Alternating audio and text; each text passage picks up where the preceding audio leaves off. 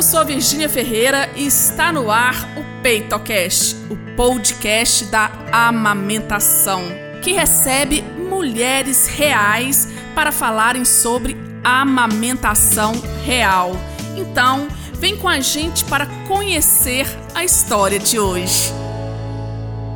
Olá, estamos aqui para gravar o 65º episódio do PeitoCast. E a convidada de hoje é a super querida Camila Frazão, minha colega consultora de amamentação. Camila também é enfermeira, laser terapeuta, faz furinho de orelha. Gente, se eu fosse falar todo o currículo dela aqui, ia acabar o tempo do PeitoCast. Mas é uma pessoa incrível e depois ela vai falar um pouquinho mais. Está em Brasília, mora em Brasília, né? Faz todo esse serviço maravilhoso lá.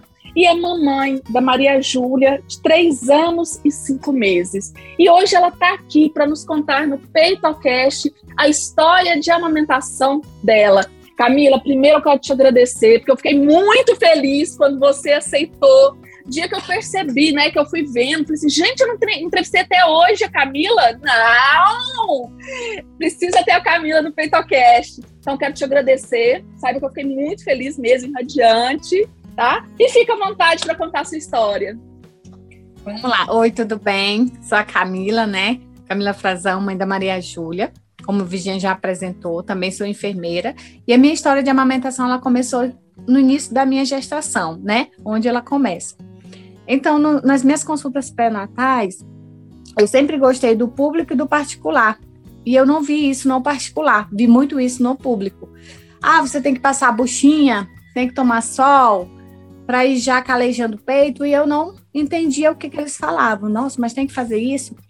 E assim foi. Quando Maria Júlia nasceu, lá no dia 14 de 5 de 2018, um parto muito bonito, muito humanizado. E aí veio a amamentação. Tava eu num quarto que tinha eu e mais três mães. Então nós éramos quatro. E quando eu, eu meu parto foi cesárea, quando a Maria Júlia nasceu, colocaram ela para mamar, jogaram ela em cima de mim. Pronto, e eu tinha que me virar para mamar, para amamentar ela. É, eu estava anestesiada, não conseguia me, me mexer totalmente, então aquilo já foi um sufoco, foi muito ruim porque eu não conseguia amamentá-la direito. Eu amamentei ela deitado, deitadinha, e era muito, muito, muito, muito estressante aquilo. E eu falava para mim mesmo, é assim mesmo? E nenhuma da enfermeira me dava assistência nesse, nesse primeiro momento. E aquilo foi me batendo a curiosidade. Fui para o quarto, um quarto conjunto, com outras mães, e todo mundo tendo a mesma dificuldade que eu. E o que me chamou mais atenção foi porque a, a, a única coisa que entrava e falava para mim era assim: tem que botar essa menina no peito. É assim mesmo, dói. E nisso foi. E o meu peito só foi fissurando, fissurando cada vez mais até virar erosão. Chegou em casa, é, sozinha mesmo, não tinha mais ninguém. E eu dava, eu lembro que eu pegava um paninho, amarrava e botava na boca, porque doía tanto, tanto, tanto, para me gritar, eu mordia o pano. E chorava muito. E eu lembro que minha sogra falava assim para mim, é assim mesmo, minha filha, vai doer. E sua filha tem que amamentar.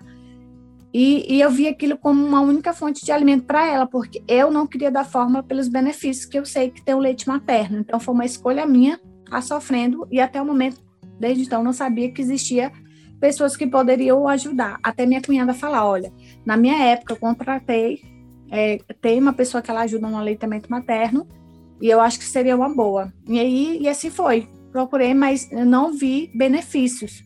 Não sei o, o porquê, né? Talvez porque eu estava muito irritada, muito estressada, que a gente fica muito estressada, fica muito sensível, fica exposta, fica a mercês realmente de profissionais, e foi me despertando curiosidade sobre essa profissão, que até então não sabia que era, mas tinha especialidade, tinha cursos e outros. E amamentando um mês, sofrendo, com o peito bem fissurado, bem dolorido, e, e assim foi. Aí sarou, depois de um mês, mas ainda ficou aquelas fissurinha pequena que ainda doía, mas não era tanto como doía antes. Então, eu me acostumei com a dor. E consegui amamentar a Maria Júlia até os seis meses, graças a Deus. Porém, é, quando eu voltei a trabalhar, eu vi, parei no meu estágio e vi que não era só eu que tinha aquela dificuldade. Aquela, eu também eu me senti, eu tive a necessidade de estudar mais a fundo o aleitamento materno. Que aí foi onde eu descobri que existia né, cursos aonde amamentar não era só por instinto, não é instinto, é uma técnica que se aprende. E foi onde eu procurei estudar, foi aonde eu procurei, né? Tive a necessidade de me aprofundar mais nos meus estudos e falei: eu não quero ser esse tipo de profissional, eu quero ser um profissional no qual eu gostaria de ser atendida. Então, tive, é, pela minha necessidade, eu quis me tornar é, especialista e consultora de amamentação nesse ramo do aleitamento materno. E assim foi. Então, a minha história de amamentação, ela começa desde o início, com orientações erradas, até o final dela, que veio o desmame. Quando veio o desmame, a minha sogra falava assim, oh, mas essa menina precisa tomar leite. Então, eu vou comprar uma lata de leite e vamos dar leite para ela na mamadeira.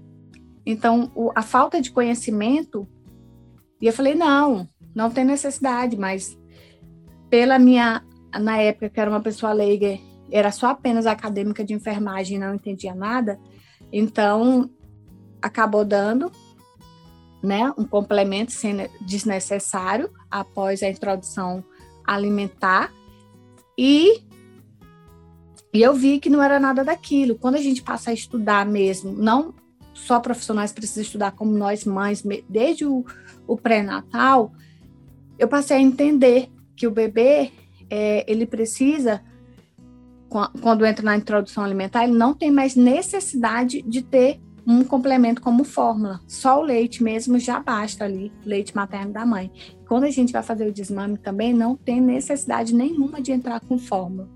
Então, foi, foi sobre a minha necessidade que eu me tornei é, profissional, né, habilitada mesmo, na área do aleitamento materno. Porque eu sofri muito, eu chorava muito, era estressante, era um momento de tristeza, que poderia para mim ser um momento de alegria, mas era, era um momento que eu me sentia muito sozinha, abandonada. Então eu chorava muito por estar me sentindo incapaz então, acho que muitas mães passam por isso, passam por esse momento de dor, esse momento de angústia. Será que eu vou dar conta? Será que meu filho não está se alimentando? Será que é assim mesmo? E não é assim mesmo. Então, quando a gente passa a estudar, quando a gente passa a, a, a conhecer que amamentar não é só, não é por instinto, e sim, também não é só uma fonte de alimento do seu filho, e sim o, um, um, um, uma técnica onde você se conecta, uma conexão entre mãe e filho. Então, a gente não tem que ver o aleitamento materno só de forma de alimentar o filho, mas um momento de conexão, de amor, de carinho. E aí, se passados os anos, depois que eu me virei especialista, eu descobri que a minha filha tinha um freno lingual. Então, já era outro impacto ali também, aonde fissurou mais o meu peito, onde eu sentia mais dor. Então, a necessidade, eu, enquanto mãe, eu me sentia incapaz de amamentar naquele momento, mas eu amamentava mesmo com dor, colocando um pano para me morder. Eu acho que muitas mães também passam por isso. Então, essa foi minha história de amamentação. Foi doloroso, foi um momento que eu sofri muito durante um mês ali, foi um momento que é, é, eu me sentia sozinha, eu me sentia abandonada, eu me sentia feia. Então, muitas pessoas passam por isso né? Porque amamentar não é instintivo, amamentar é uma técnica onde a gente pode aprender. Então, antes de qualquer coisa, né? E os dois, né, Camila? E os dois, é. né? Tanto o bebê quanto a mãe, né? Porque eu saliento sempre isso aqui, porque o bebê também, né? Eu, eu vejo muitas mães falar assim: não, mas ele já nasceu mamando direitinho. Que bom, mas não é, assim, não é assim, gente, porque ele não mamava lá dentro, ele também está aprendendo, né? Camila, é, uma coisa me chamou muito. A pega tá é. tá certinho. Essa é, essa é a palavra-chave das maternidades. Tá certinho, tá perfeito. É desse jeito. Ignora, ignora, a, bo, ignora a boca da criança, como ignoraram né, a avaliação da boca da, da Maju, né? Ô, ô, Camila, uma coisa me chamou, duas coisas me chamaram muita atenção que você falou. Uma, é, e que eu sei que acontece com muitas mulheres, é, você passou por uma cesárea e lá, após cesárea, né? A falta de apoio. Então, gente, uma mulher pós-cesárea, ela tem né, uma limitação, uma restrição de movimentos, tá ali com uma criança recém-nascida, né, que ela, né, é, como se diz, naquela posição pós-cesárea, a mulher tem muitas dificuldades.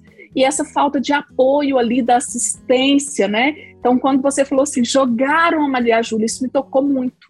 E eu sei que isso acontece com muita, é, acontece com muitas mães. Então, uma coisa que eu chamo muita atenção, né? Você deve se lembrar disso. Infelizmente, a assistência das maternidades, elas precisam se atualizar, precisam reconhecer isso. Essa mulher, ela está com restrição de movimentos, ela acabou de passar por uma cirurgia. A cesárea é uma cirurgia, né? Por mais respeitosa que tenha sido, tudo, é uma cirurgia que causa restrições na mãe. E amamentar, como a, como a, a Camila está falando muito bem, é aprendizado para a mulher. Então, pensa bem, é um aprendizado, né? É, a criança é um aprendizado, ela está ali, pós-cesárea. Então, assim, eu vejo que é uma queixa muito comum das nossas pacientes, né? Isso que você falou e me tocou muito, muito. E detalhe ainda, ainda proibiram a entrada do meu acompanhante, na época meu marido estava viajando a trabalho, né, estava voltando no outro dia, e não deixaram a minha amiga, que é enfermeira, que foi a, que, a pessoa que mais me ajudou também depois, é, não deixaram ela entrar, falou que não podia, porque não tinha roupa para todo mundo, isso e aquilo, então isso é um direito nosso, ter um acompanhante da nossa escolha, independente, porque quando você também contrata um profissional, digamos, ah, eu vou tentar maternidade, mas eu preciso do, da minha enfermeira, do, da minha consultora de amamentação comigo. Então, a lei te garante isso, e ela não toma o lugar do pai, jamais. É um profissional da sua confiança e da sua escolha. Isso é muito importante. Isso foi as coisas que me, me tocaram e me deixou estudar ainda mais, porque eu queria realmente é, ajudar de alguma forma as outras mães, não só como profissional, mas como mãe, né? Como ser humano mesmo, porque nós merecemos isso. Merecemos e temos, né, esse direito. E, e Camila, então quando você fala assim, né, jogaram ela em cima de mim, me tocou porque eu ouço muito as mães falarem assim que ouvem de, profissionais da assistência, é, se vira, em casa você não vai ter ninguém, Gente, a Camila, a Camila falou disso, da vulnerabilidade, que a mulher fica ali a mercê. É, é, é, é, são vários sentimentos, né? Ela acabou de ter um bebê, os hormônios ali, então assim, é, é, uma, eu falo, eu falo isso muito no meu Instagram e eu sei que a Camila compactua do mesmo pensamento. A mulher ela merece muito respeito. Essas é esse período, todos, todo, de toda a vida, né? Todos merecem respeito.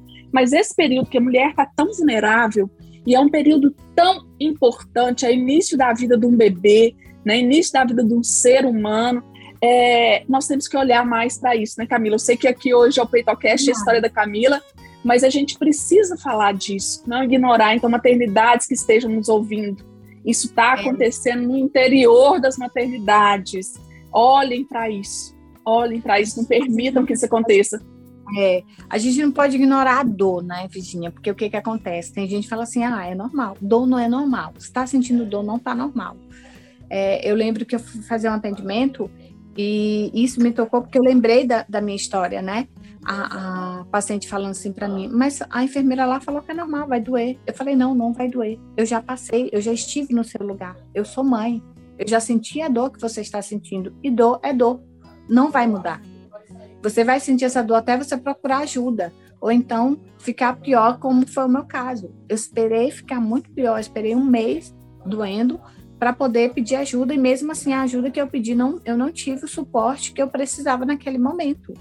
Então foi mais estressante, foi, foi, foi bem foi uma coisa que assim é, eu não tenho aquela, aquela, aquela imagem de amamentar, aquela coisa gostosa, eu não sinto tanto que eu falo para o meu marido que eu queria ter outro filho para mim sentir os prazeres que eu, que eu fui totalmente é, inibida. Inibada, né?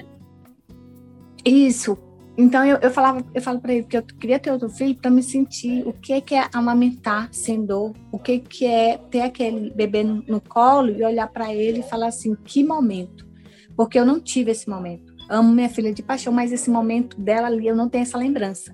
A única lembrança que eu tenho é a lembrança da dor É a única que eu tenho desses momentos dela bem bebezinha, né? Então eu, eu sinto falta disso que eu não tive. E a Camila, e gente, a, a, Camila, ela está tendo a oportunidade de ajudar tantas mães e a gente fala muito disso, né? Eu vejo, acho muito bonito ela falando dessa ressignificação é, até do parto, né? Mas dessa dor da amamentação. Eu lembrei disso aqui, que foi uma outra conversa nossa, Camila, você falando dessa é. ressignificação. Então a gente sente falta. E assim, eu me vejo em outras mães, às vezes, até mesmo no atendimento, quando eu faço, eu vejo ela chorar, aí eu falo, calma, é, dorme um pouquinho. Então tem muitas coisas que a gente agrega mesmo para acalmar, porque não adianta, a gente não vai conseguir colocar um bebê para mamar estressada, a gente não vai conseguir colocar um bebê para mãe que está sentindo muita dor, está chorando. Então a gente tem que primeiro se acalmar. A calma é o sucesso, né? Então acalmar para poder colocar aquele bebê no peito. Era coisa que eu não tinha. Ninguém chegou e falou para mim: calma, respira, vamos ver essa pega, vamos ver essa língua, vamos ver se está tudo ok, para a gente saber onde você está sentindo dor. E eu não tive. E lembro que, ah, lembro, boa, essa aqui é boa também. Eu lembro que ela teve a icterícia muito alta. E meu marido chegou para mim e falou assim: Eu não tenho uma, uma boa notícia para você. É, ela vai ter que internar. E aí, no desespero, no desespero, eu eu peguei e comecei a chorar, porque eu, já, eu já falei assim: não vai ser legal, porque eu já não estou amamentando direito, eu já estou com muita dor, e ainda vou ter que internar. E eu não lembrei que a gente tinha convênio nessa época e fui para o nosso hospital de referência. E aí foi outro tormento, porque lá eu não tinha ajuda, ela, ela passava muito frio, e aí às vezes eu tirava ela para amamentar, mesmo sentindo aquela dor, e a enfermeira chegava e falava assim para mim: Você já tirou essa menina do, da foto? Você não vai para casa. Essa menina precisa. Então, a, a, a, arrogância, o jeito que fala, ainda, ainda me deixava mais sensível ainda. Eu já estava com dor. E naquele momento que ela entrava e gritava comigo, era onde eu mais chorava, onde eu mais ficava triste. Porque ali a gente precisa de acolhimento, a gente precisa de, de, de compreensão e não levar bronca. Porque o que, que ela poderia falar? Ela poderia falar assim para mim: olha, seu bebê precisa ficar na fototerapia, porque precisa eliminar essa bilirrubina aí do corpinho dela, amamenta, bota ela logo no berço, assim que passar os, os minutinhos que ela tem que ficar ali para o leitinho assentar na barriga e bota no berço. Então, já mudaria, né, é, a conversa. Não, mas ela chegava gritando, ela chegava me. Tipo, como fosse uma pressão psicológica ali. Então, entrou também isso. Então, tem peso na gente. A amamentação já não tá boa, a gente já tá com dor, beber ali na fototerapia. É muito difícil, não é fácil. Então, e não sei se você passou por isso, Camila, mas eu tenho pacientes que falam assim comigo. É, eu podia até respondê-la ou falar alguma coisa, mas por estar ali, por ter medo de fazer alguma coisa com meu filho, com minha filha, eu prefiro não falar. Entendeu? Não, então, prefiro não reclamar. É, mas sabe o que, que acontece? Essa parte eu posso responder, porque eu já tive desse lado, como, é, como eu digo. A gente fica mercês, a gente fica sem ação. Não sei se você já viu um vídeo aonde uma mãe está parindo e aí a doula fala para ela é, você quer cortar o cordão umbilical agora? E ela fala assim, eu não sei nem o que eu tenho que fazer. Então parece que a gente fala aquela frase estalta e a gente fica paralisada, sem ter ação. A gente quer falar, mas a gente não consegue. É como se o medo tomasse ali conta geral e você fala assim: eu quero falar, mas tem uma coisa assim me impedindo de falar. É isso. Sim, Porque é muito sim. difícil. O medo toma conta da gente por tudo é, se eu fizer isso, ela vai fazer isso com meu filho, ela vai fazer isso comigo, vai fazer isso, vai ser lá. A gente fica com tanto medo, com tanto medo, que a gente fica mercês do profissional. É muito difícil. Só quem vive sabe o quanto é ruim essa sensação. E aí, quando a gente chega em casa, a gente fala, eu poderia ter falado, mas a gente não falou pelo medo. O medo toma conta ali total. A gente fica muito sensível, a gente fica muito vulnerável e deixar claro, né, Camila, aproveitar isso para falar que isso é uma violência neonatal. Muito se fala da violência obstétrica, muito se fala da violência obstétrica, que temos que falar mesmo, mas eu vejo que é, tudo isso que se faz com a mãe, com o bebê, é uma violência neonatal e nós precisamos falar mais sobre isso. né? Então, assim, a mãe, ela tem o direito de ser bem tratada, né, de ser acolhida, né? Nós temos isso, gente, é a recomendação de todos os órgãos, nem vou citar aqui, mas desde a SBP, né, os, todos os conselhos, o acolhimento, o acolhimento e, e a, a humanização, ela é uma recomendação de todos, tá? OMS, Ministério de Saúde, CDC, todos, todos. Não tem um que fala assim, não, tem que tratar a mão, a, mal a mãe, é isso que dá certo. Vocês viram é. aí que Camila falou. E a indução da fórmula precoce, né? Eu lembro que ela chegava com um copinho e falava assim: você tem que dar fórmula. Eu falei: não, não tem. Isso eu não sei de onde foi, eu acho que foi instinto meu mesmo, né? Que ela falava assim: você tem que dar esse copinho de fórmula. Eu falei: não tenho que dar, eu tenho colostro, eu não vou dar, é um direito meu. E eu nem sabia realmente disso. Eu falava desse jeito, eu que sou a mãe, então é um direito meu, então eu não vou dar fórmula. E a, a indução da fórmula precoce, uma coisa que eu vivi na pele. Eu lembro que quando ela deu a característica muito alta, eles vinham com um copinho de fórmula e falavam assim: você tem que dar. E eu não sei se era instinto meu ali, né? Mas eu falava: não, eu não vou dar, porque eu tenho colostro, então ela vai beber o meu leite ali. Então, eu não, não tenho por que eu oferecer fórmula se eu tenho leite. Então, quero entender se meu leite não, não funciona. Então, eu não dei, de forma alguma. E depois, estudando, eu fiquei, fiquei sabendo que é o querer da mãe, sempre. Eles só vão intervir se o bebê correr risco de morte, senão ele não tem o direito de fazer a intervenção. Mas se tem colostro presente, não tem necessidade de oferecer a fórmula precoce, tá?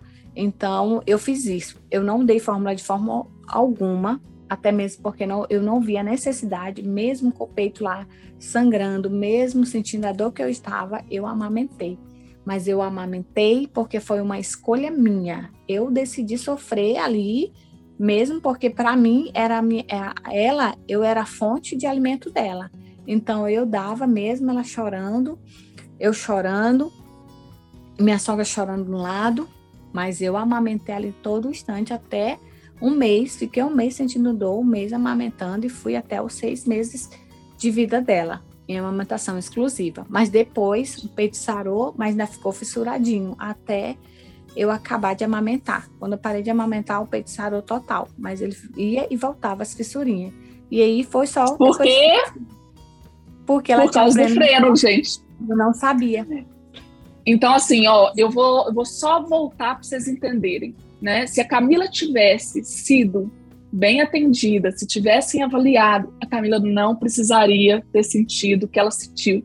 Então, assim, ela fez uma escolha, sofreu, mas ela poderia não ter sofrido, né, Camila? Se ela tivesse sido bem assistida, entendeu? Não precisaria ter passado por isso. A, a, a, a Maju poderia ter recebido leite, não precisar ser internada, porque a gente sabe, né, que essa icterícia no início está relacionada a uma dificuldade de transferência do leite baixa ingesta. Então, assim, olha que coisa, né? Quanto é, de coisa que poderia ter sido diferente. Mas é isso, né? É, eu, eu, falo que tudo que acontece com a gente também a gente tem que ser grato, é, porque hoje a Camila é a profissional que ela é, é, e ela tem esse olhar por causa de tudo que ela passou também. Então, tudo tem um motivo nessa vida, né?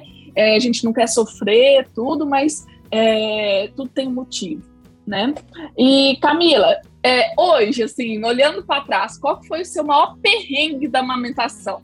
Uma coisa que você foi a pega, porque eu não sabia que existia uma técnica para fazer a pega e ela pegava só o mamilo e doía muito, muito, muito, muito mesmo. Então, meu perrengue maior foi ali na questão da pega dela. Porque mesmo com o freio lingual, se eu tivesse feito aquela pega que tinha que ser feita, talvez eu, não, eu tinha tido uma dor, né? Porque faz tipo uma escoliaçãozinha ali, a língua em contato com o mamilo, mas eu não teria essa dor que eu senti o tempo todo de chorar, de botar um pano na boca para poder amamentar. Sinto muito, sabe, Camila, por tudo que você passou. Sinto muito mesmo. Camila, uma outra coisa. Hoje, quando se fala a palavra amamentação, qual que é o primeiro sentimento que vem aí? Amor. É o primeiro sentimento que a gente sente. É uma forma assim, é uma conexão incrível. É, é, aquela forma que, que a gente vê o nosso filho ali se amamentando, vê ali que ele está se alimentando. E é uma, é uma conexão que só Deus explica. Então, a primeira palavra que vem para mim é amor. É, Camila, e nossa última pergunta é o seguinte. Camila mãe, Camila mãe da Maria Júlia. É, o que que você não ouviu na sua gravidez, não ouviu no início da sua amamentação, e hoje você vê assim que você gostaria de ter ouvido, que faria, teria feito diferença na sua amamentação, né? Se você tivesse ouvido lá na sua gravidez, tal. E hoje você deixa aqui de recadinho para gestantes e mamães que estão nos ouvindo. Curso pré-natal de aleitamento materno. Eu acho que isso é fundamental para todas as gestantes, para todas as mães de primeira, segunda, terceira viagem, que a gente pensa também que é o segundo filho, eu acho que não vai dar errado. Curso pré-natal, ele faz uma educação assim surreal na gente sobre o aleitamento materno. Que se a gente correr na internet e for procurar, a gente vai ver um monte de coisas que não tem nada a ver, nada relacionado. E nos cursos feitos por profissionais habilitados, mesmo especialistas em aleitamento materno, faz toda a diferença na vida de, um, de uma gestante. Sim, sim, se preparar, se preparar para esse momento, né? Com informações corretas. Perfeito. Camila, muito obrigada. Deixa aqui seu Instagram para todo mundo te conhecer, tá? Muito obrigada. Beijinho na Maria Júlia. Estou morrendo de saudade de você. Também. Beijão. É Camila, sendo Camudo, é, Frazão, consultoria materna. Isso, tá sigam ela lá, que a, a, Camila também tem muito conteúdo bom, viu, gente? Ó, super beijo para você, brigadão, viu, querida? Obrigada a você pela oportunidade de expressar, né, aqui o que algumas e outras mães passam, né? Porque a gente pensa que a nossa história ela é, é pior do que de qualquer outra pessoa, mas a gente depois que passa a conhecer a história de fulano, a gente fala assim, eu pensei que a minha história era pior, mas tem gente vivendo pior do que a gente nessa questão da, do aleitamento materno por falta de é, apoio, incentivo de profissionais mesmo habilitados na área. Então, é isso. Tá Lindo, bom? muito obrigada. Fique com Deus, um beijão grande no seu coração e venha logo para Brasília. Esse foi mais um episódio do PeitoCast e espero que ele tenha feito alguma diferença na sua jornada com a amamentação. Para doses diárias de aleitamento materno, te espero no Instagram, arroba Ferreira Saúde.